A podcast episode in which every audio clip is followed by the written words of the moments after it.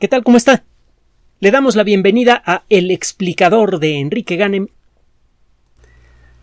A estas alturas, si nos ha hecho usted el honor de seguirnos a lo largo de los años, ya sabe usted que cuando se habla del tema de calentamiento global antropogénico, pues nos sentimos un poquito molestos.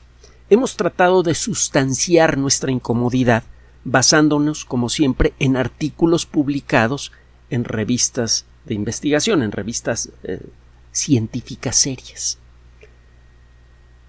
Nuestra incomodidad tiene muchas vertientes, por ejemplo, eh, el calentamiento global antropogénico parece una charla de ventas, están tratando de venderle a usted tecnología con la idea de que con esa tecnología se va a resolver el problema ambiental, por ejemplo, carritos eléctricos y fotoceldas.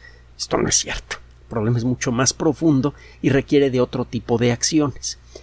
Eh, otra de las causas de molestia con el tema es que nos está distrayendo de las verdaderas causas eh, de, nuestra mala relación con el ecosistema terrestre, sobrepoblación, sobreproducción eh, y por lo tanto desperdicio de recursos, etc. otro de los asuntos relacionados con el tema del calentamiento global antropogénico que nos molestan mucho es la sobresimplificación del problema. Simplemente cambiamos los carros eh, de gasolina y cualquier otra cosa que utilice combustibles derivados del petróleo por fuentes limpias, renovables, como si existiera eso de renovable, y con eso se acaba el problema ambiental. Es, es todo lo que tenemos que hacer. El problema ambiental causado por la sociedad humana es uh, mucho, muy complejo y es un problema que requiere, primero que nada, de un estudio detallado para poder categorizarlo antes de empezar a meter la mano. Hay que hacer mucha ciencia para poder entender exactamente cuál es el tamaño de nuestra metida de pata para luego poder sacarla. Pocas palabras. Ahí lleva un trabajo bien sabroso. De hecho, son dos trabajos complementarios publicados en la revista Science. Estamos hablando de una revista de investigación de lo mejor que hay en el mundo de la ciencia. Y estos trabajos revelan cómo de muchas maneras diferentes que no tienen nada que ver con los automóviles de combustión interna y el petróleo, estamos contribuyendo con la grave degradación ambiental del planeta. Tiene mucho tiempo que la sabana africana es protegida de manera especial. Es uno de los eh, ambientes más eh, simbólicos de nuestra relación con el ecosistema. Muchos de los animales más espectaculares que existen en la Tierra en la actualidad viven en la sabana africana. Leones, las grandes manadas de ñues, encuentra usted también desde luego jirafas, hipopótamos, rinocerontes, mucho de lo que queda de la gran fauna de mamíferos que hubo hasta la última glaciación se conserva allí. La gran mayoría de los mamíferos grandes los encuentra usted en la sabana africana. Y eh,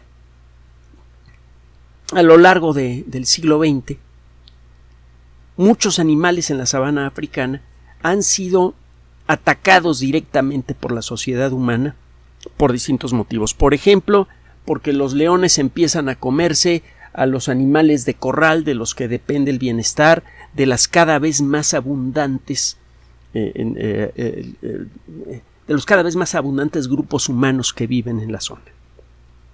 Está creciendo la población, cada vez más gente quiere tener un terreno propio en donde sembrar y poderle dar de comer a su familia, que es perfectamente legítimo, y eso está entrando en conflicto con lo que también, desde el punto de vista natural, es un derecho perfectamente legítimo de los leones de cazar cualquier bicho cazable en su territorio. Eh, los eh, leones y los elefantes han sido especialmente atacados por esto. Los elefantes frecuentemente se meten en las aldeas para buscar comida eh, la, gente siembra, recoge y, almacena lo, recogido en, eh, en, las aldeas y los elefantes hambrientos entran allí a ver qué comen y a veces matan gente por accidente o, porque se enojan o por lo que usted quiera. Y los leones, pues, ya se imaginará usted. Entonces se han cazado activamente sus animales por eso. Desde luego se les ha cazado también por su piel, por trofeos de, de, de, cacería, que siempre me ha parecido algo sorprendentemente eh, eh, cobarde. Si, si, las personas que cuelgan una cabeza de león en su casa lo hubieran cazado con sus manitas o cuando mucho con un cuchillo, bueno, pasa. Pero cazarlo con un rifle de alto poder a, docenas o centenares de metros de distancia, pues es, hasta flojo, ¿no? A veces ni, siquiera se levantan de su silla para dispararle a los animales. Pero bueno, el caso es que por muchos motivos diferentes se ha atacado a estos animales y entonces, gracias a los esfuerzos de muchas personas que se han dedicado a eh, eh, primero a hacer videos y luego a, hacer eh, trabajo de, convencimiento entre las autoridades locales, las autoridades internacionales, por ejemplo, la Organización de las Naciones Unidas, etcétera, se han establecido eh, proyectos de protección ambiental. Eh, se han creado estímulos para los países que establecen reglas que protegen a los animales. Se ha prohibido el comercio con los restos de estos animales, por ejemplo, con el marfil o pieles de león a nivel internacional, eh, se ha criminalizado la caza furtiva, y bueno, esto generó a lo largo de los años una cantidad de problemas espantosos. Richard Leakey es uno de los grandes paleoantropólogos, uno de los grandes estudiosos del pasado de la sociedad humana. Su padre, Luis Leakey, llegó a, y, y, su madre, Mary Leakey, fueron de los grandes fundadores de la paleoantropología moderna, sobre todo Mary, que era la verdadera científica de la pareja. Gracias al trabajo de ambos, fue posible establecer con gran eh, claridad que la sociedad humana había iniciado su existencia en, África. los Likis se establecieron en Kenia, su hijo Richard, que se convirtió en un eh, de, enorme prestigio, pues también era keniano. Y como consecuencia de su prestigio como científico, se le dio un cargo en el, eh, en el gobierno precisamente para la conservación eh, de, especies en, peligro de extinción. Y dio la orden de hacer que se respetara la ley de, protección ambiental a como diera lugar. Le dio permiso al ejército de advertir primero y en caso eh, contrario de dispararle a los cazadores furtivos.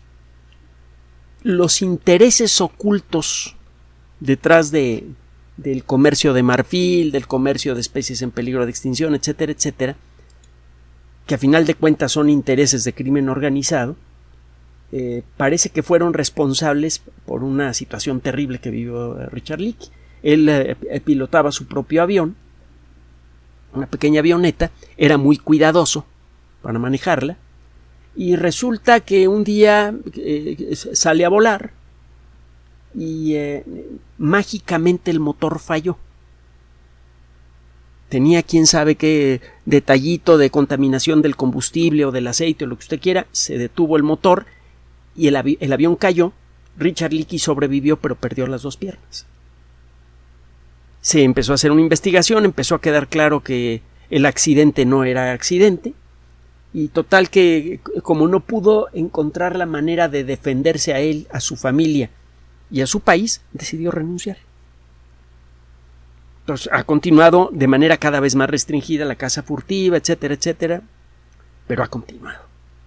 Entonces ese es un factor que sigue amenazando la integridad de esos animales.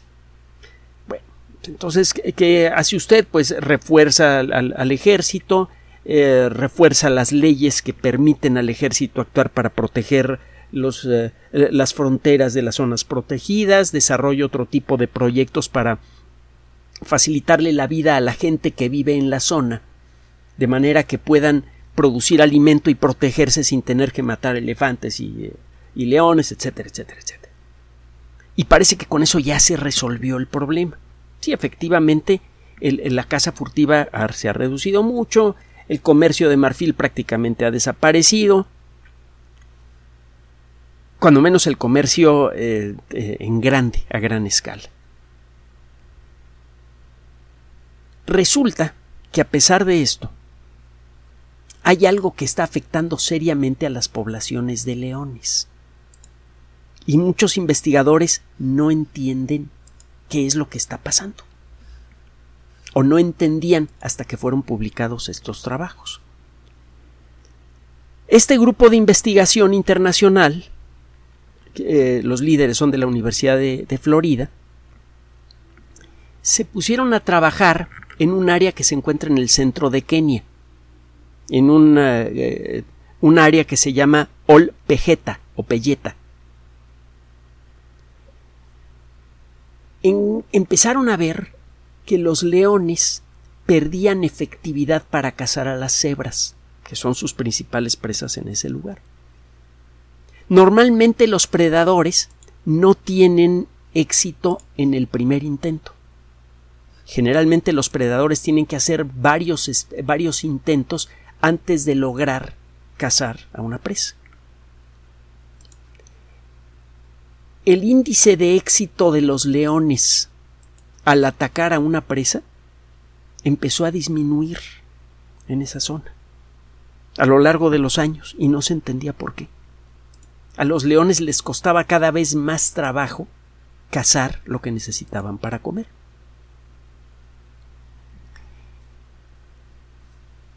Se empezó a buscar la causa, alguna enfermedad, eh, probablemente que las parejas de leones no sabían cómo enseñarle a sus hijos a cazar, le buscaron por todos lados y no encontraban la causa.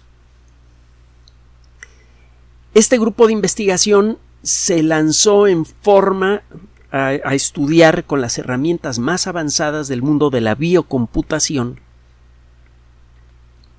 para tratar de encontrar alguna correlación entre toda clase de índices ambientales y la pérdida de efectividad en la cacería que tenían los leones. Empezaron a, hacer levantamiento de todas las especies de insectos, de mamíferos, de reptiles, etcétera, que podían encontrar en esa área. Hacer estos levantamientos es un trabajo eh, delicioso y al mismo tiempo eh, bastante difícil y algo inquietante. Tiene usted que meterse continuamente en este territorio semiárido la temperatura muy intensa, eh, eh, el, lugar es polvoso, etcétera. Si le gusta la vida natural, pues eso, puede ser una molestia menor. Pero el saber que hay varias manadas de leones, de eh, perros salvajes, de hienas, que no son lo mismo, etcétera, y, el, ser consciente de lo que pueden hacerle esos animales a usted, pues es inquietante. Necesita usted salir continuamente eh, escoltado por personas que lleven armas de fuego para que pueda usted obtener todas sus muestras. El hacer un muestreo de todas las especies reconocibles de un lugar. Imagínese levantar un inventario de todas las especies de insectos que hay en un lugar. Se vuelve usted loco. Pero tiene que hacerlo. Y luego tiene que contrastar lo que usted encuentra con estudios similares hechos en el pasado para tratar de detectar algún cambio en, la, en el tipo de especies que encuentra usted en la zona y en su presencia relativa. Y tiene que hacerlo para toda clase de cosas. Tiene que buscar si no hay un hongo, alguna bacteria, alguna otra cosa invisible que se esté comiendo, qué sé yo, el cerebro de los leones. no sabe ni por dónde empezar a buscar. Los ecosistemas son redes de interrelación entre, eh, entre seres vivos escandalosa, terrible, interminablemente complejas. Entonces el ponerse a, a, explorar las posibles causas de este problema es un trabajo que parece que nunca termina gracias al desarrollo de técnicas de computación avanzadas por biólogos, gracias a la biocomputación, es ahora posible crear sistemas que exploran estas interrelaciones. Usted sabe que cierto tipo de insectos normalmente son comidos por cierto tipo de aves que a su vez son atacadas por otro tipo de aves. Eh, teniendo ese conocimiento usted puede modelar esto en un sistema de cómputo, hace levantamientos de, especies en una zona, alimenta con esos datos al sistema de cómputo y el sistema de cómputo puede empezar a decirle, oye, aquí hay una alteración en la relación entre estas dos especies. Y eso a su vez puede empezar a darle una idea de si esa alteración entre dos especies puede estar afectando a una tercera. ¿Qué tienen que ver las hormigas, las acacias y los leones? Las acacias son estos árboles espinosos, pequeños, bueno, arbustos espinosos que encuentra usted en gran cantidad en la sabana africana. Pues, ¿Qué tienen que ver las acacias, las hormigas y los leones? Pues nada, ¿no? Así directamente. Los leones no comen hormigas, los leones no comen acacias. Las, eh, las, ah, las cebras no comen acacias, ni comen hormigas. Entonces, ¿qué relación puede existir entre las acacias las hormigas, los leones y las cebras. ¿Cómo podrían esos elementos estar interrelacionados de manera que le puedan eh, permitir a usted explicar por qué los leones ya no pueden cazar tantas cebras como antes? Ahí le va. De siempre, en esa zona, las acacias generalmente están llenas de una hormiga que es eh, bastante agresiva. Esta hormiga vive en el interior de la acacia. La acacia tiene pequeñas perforaciones y, y el bichito vive adentro sin lastimar al árbol. De hecho, es conveniente para el árbol que las hormigas se encuentren allí. Hace años, cuando podíamos viajar, fuimos al sur del país y eh, fuimos a visitar un lugar en donde había plantas de cacao nativas en el sur de México. Había una, una cápsula de cacao. me acerqué para tocarla, para sentir lo que es una, una cápsula de cacao. Y en ese momento, momento de tocarla, de varios de varias perforaciones en el árbol salieron unas hormigas que trataron de, morderme, unas hormigas de, buen tamaño. Obviamente no toqué la, la, cápsula de cacao y no pensaba llevármela, quería nada más tener la curiosidad de sentir la cápsula de cacao en la mano. Este tipo de relaciones son muy comunes entre algunas hormigas y algunas plantas. Es una relación de la que ambos reciben alguna ventaja. En el término genérico es mutualismo. Cuando el mutualismo es suficientemente estrecho, cuando la vida de un organismo depende del otro y viceversa, tiene usted una simbiosis, como en el caso de nuestras células y nuestras mitocondrias, que están adentro de las células y que tienen su propia ADN y se dividen cuando se les pega la gana. Ni las mitocondrias pueden vivir afuera de las células, ni nuestras células pueden vivir sin mitocondrias. Son seres vivos eh, eh, eh, distinguibles, pero dependen tanto el uno del otro que no pueden literalmente vivir el uno sin el otro. Esa es una simbiosis. Cuando la relación no es tan extrema, tiene usted un mutualismo, y ese es el caso de muchas plantas con hormigas que viven en su interior. Bueno, en África se da una situación similar. Hay una especie de hormiga grandotota, con unas cabezotas así, unas mandibulotas grandototas, que viven en las acacias. Y cuando un elefante se acerca para tomar hojas de acacia, muchas veces se lo piensa porque salen inmediatamente esas hormigas que tienen lo necesario para poder hacerle la vida difícil a un elefante, aunque tenga la piel gruesa. Los elefantes se contienen de comer acacias, las comen, pero comen poquito. ¿Qué es lo que pasa? Que las acacias se van haciendo más y más frondosas, más y más grandes. Y como las acacias generalmente son árboles pequeños o arbustos, al crecer generan mucha cubierta vegetal de poca altura en el suelo. ¿Y esto qué tiene que ver con los leones? Ahí le va. Resulta que los leones son animales que generalmente eh, eh, tienden emboscadas. No son animales que de lejos ven a su presa y de pronto se echan a correr y después de mucho esfuerzo la alcanzan y la derriban. El león normalmente trata de evitar esto. Los animales que caza el león son muy peligrosos. Una mordida de cebra puede llegar a arrancarle un brazo a una persona. La patada de una cebra puede ser mucho más fuerte que la patada de un caballo. Puede matar a una persona también. Si un león recibe una mordida o una patada de una cebra, puede quedar muy lastimado al punto de no poder alimentarse y morir. Ni le digo lo que le puede hacer un ñu o algún otro animal así. Pero bueno, en este caso nos estamos concentrando en las cebras porque son la principal presa de los leones en esta reserva ecológica. Entonces lo que normalmente trata de hacer el león es acercarse, agachado, entre las plantas, sin que lo vea la cebra, para pegar un brinco y, eh, encima del animal o cuando mucho para, para tener que corretearlo por un momento muy breve antes de alcanzarlo. Generalmente el león eh, eh, es cuando tiene que hacer una carrera para pescar a una a una cebra, la carrera que tiene que dar es muy corta. Resulta que esto ya no está ocurriendo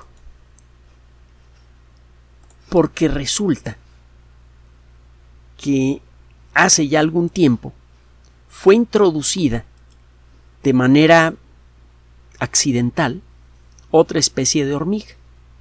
Una hormiga de cabeza grande, se llama Feidole megacéfala. Es una hormiga muy conocida, hay en muchos lugares del mundo.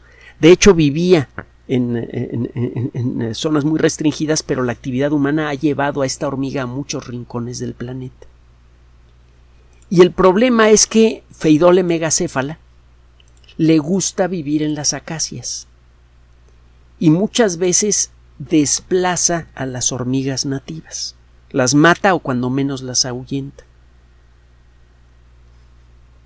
Bueno, pero Feidole megacéfala es una hormiga que tiene una cabezota muy grande, también tiene unas mandíbulas muy grandes, debería poder defender a la acacia de, de los elefantes y este ah, y, con esto las acacias seguirían creciendo y seguirían generando la protección vegetal que necesita el león para poder acercarse a las cebras para poder cazar. Pero resulta que no. Resulta que esta hormiga es muy floja o le tiene miedo a los elefantes, porque cuando un elefante se acerca para arrancarle hojas a las acacias, estas hormigas no reaccionan. Y como consecuencia de eso, los elefantes están comiendo cada vez más y más acacias están destruyendo la cubierta vegetal de las acacias. Las acacias por sí mismas no quedan en peligro de extinción, pero la cantidad de cobertura vegetal que pueden producir las acacias ha disminuido mucho. Y eso hace que los leones no tengan forma fácil de aproximarse a las cebras para poder atacarlas. Las cebras generalmente ven a estas eh, a, sus atacantes desde lejos y huyen. Esto reduce sustancialmente la efectividad de los leones para poder cazar, reduce por lo tanto su capacidad para alimentarse y eso los está matando poco a poco de hambre. Esa es la causa del problema con, con, ah, eh, con los leones en este lugar. Es una causa atribuible a nosotros. Verá, si usted busca en, eh, en Wikipedia encontrará una entrada para feidole megacéfala. Las dos Fs son pHs. Feidole, así como suena, y con I latina, megacéfala. Esta hormiga se le considera como una de las especies invasivas más problemáticas del planeta. Esta especie no se sabe de dónde es originaria, fue descrita por primera vez en, eh, la isla Mauritius, pero la realidad es que no sabemos en dónde se originó. Ahora la encuentra usted en todo el mundo.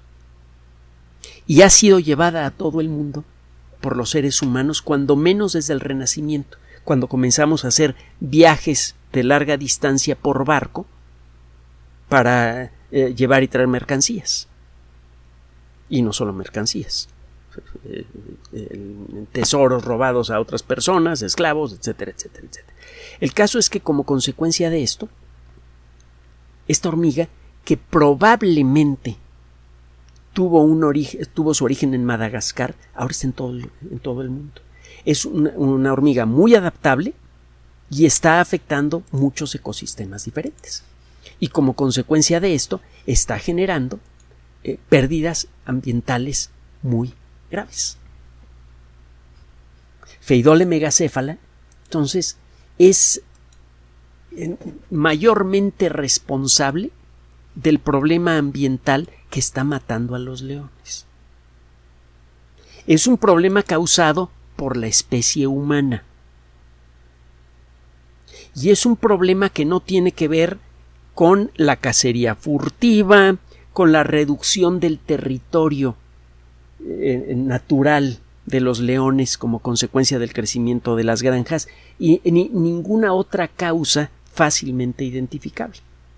Por mucho tiempo llegamos a creer que todo lo que teníamos que hacer para conservar a los leones era evitar la cacería furtiva, hacer que se respetaran los límites de las reservas ecológicas y crear las circunstancias apropiadas en las fronteras de estas zonas protegidas para evitar que el crecimiento de las granjas se vaya comiendo poco a poco estas áreas protegidas y que los animales abandonen los límites de estas reservas protegidas y ataquen las granjas y con eso se le dé pretexto a la gente para matarlos. Pensemos que con eso ya se arreglaba el problema.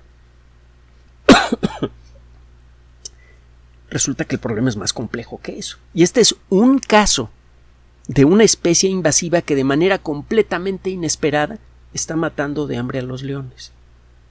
¿Quién se lo habría imaginado? ¿Cuántos problemas de ese tipo existirán en ese ambiente causados por otras cadenas de eh, eh, por otras otros casos de carambola a tres bandas ecológico que no hemos podido identificar. ¿Cuántos casos similares están ocurriendo en otros puntos del ecosistema terrestre?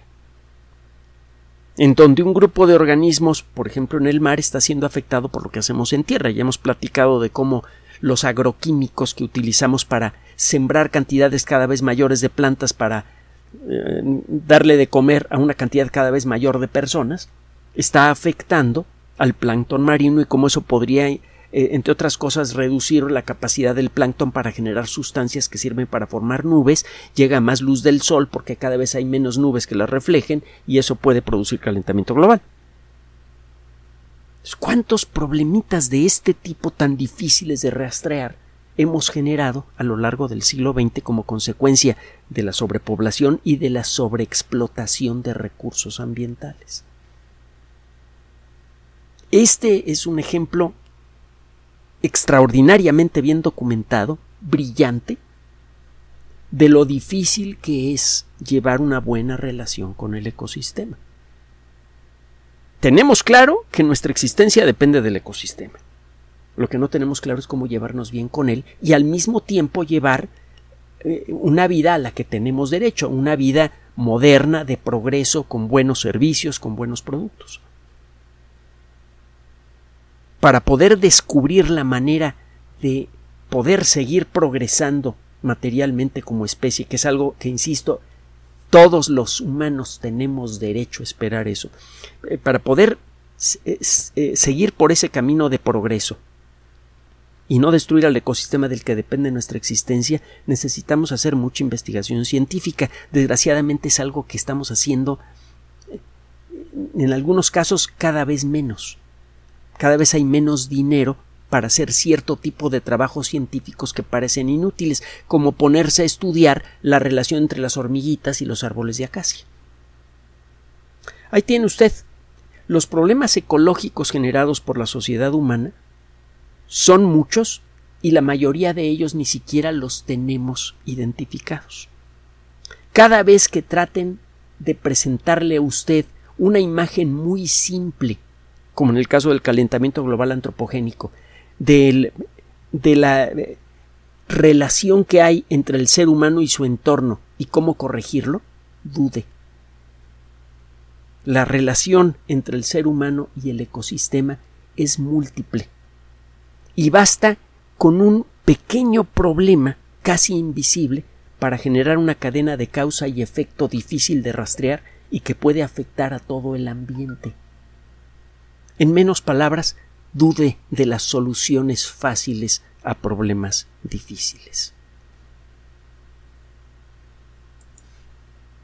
Gracias por su atención. Por sugerencia suya tenemos abierto un espacio en Patreon, el explicador Enrique Ganem, y en PayPal, el explicador patrocinio por los que gracias a su apoyo sostenemos este espacio. Puede usted descargar gratuitamente estos audios en formato MP3 en Spotify y en iTunes como El Explicador sitio oficial y en SoundCloud como El Explicador. Recuerde nuestras redes sociales de siempre, Twitter Enrique-Ganem y en Facebook Enrique Ganem sitio oficial, El Explicador y los grupos que usted ya conoce. Gracias.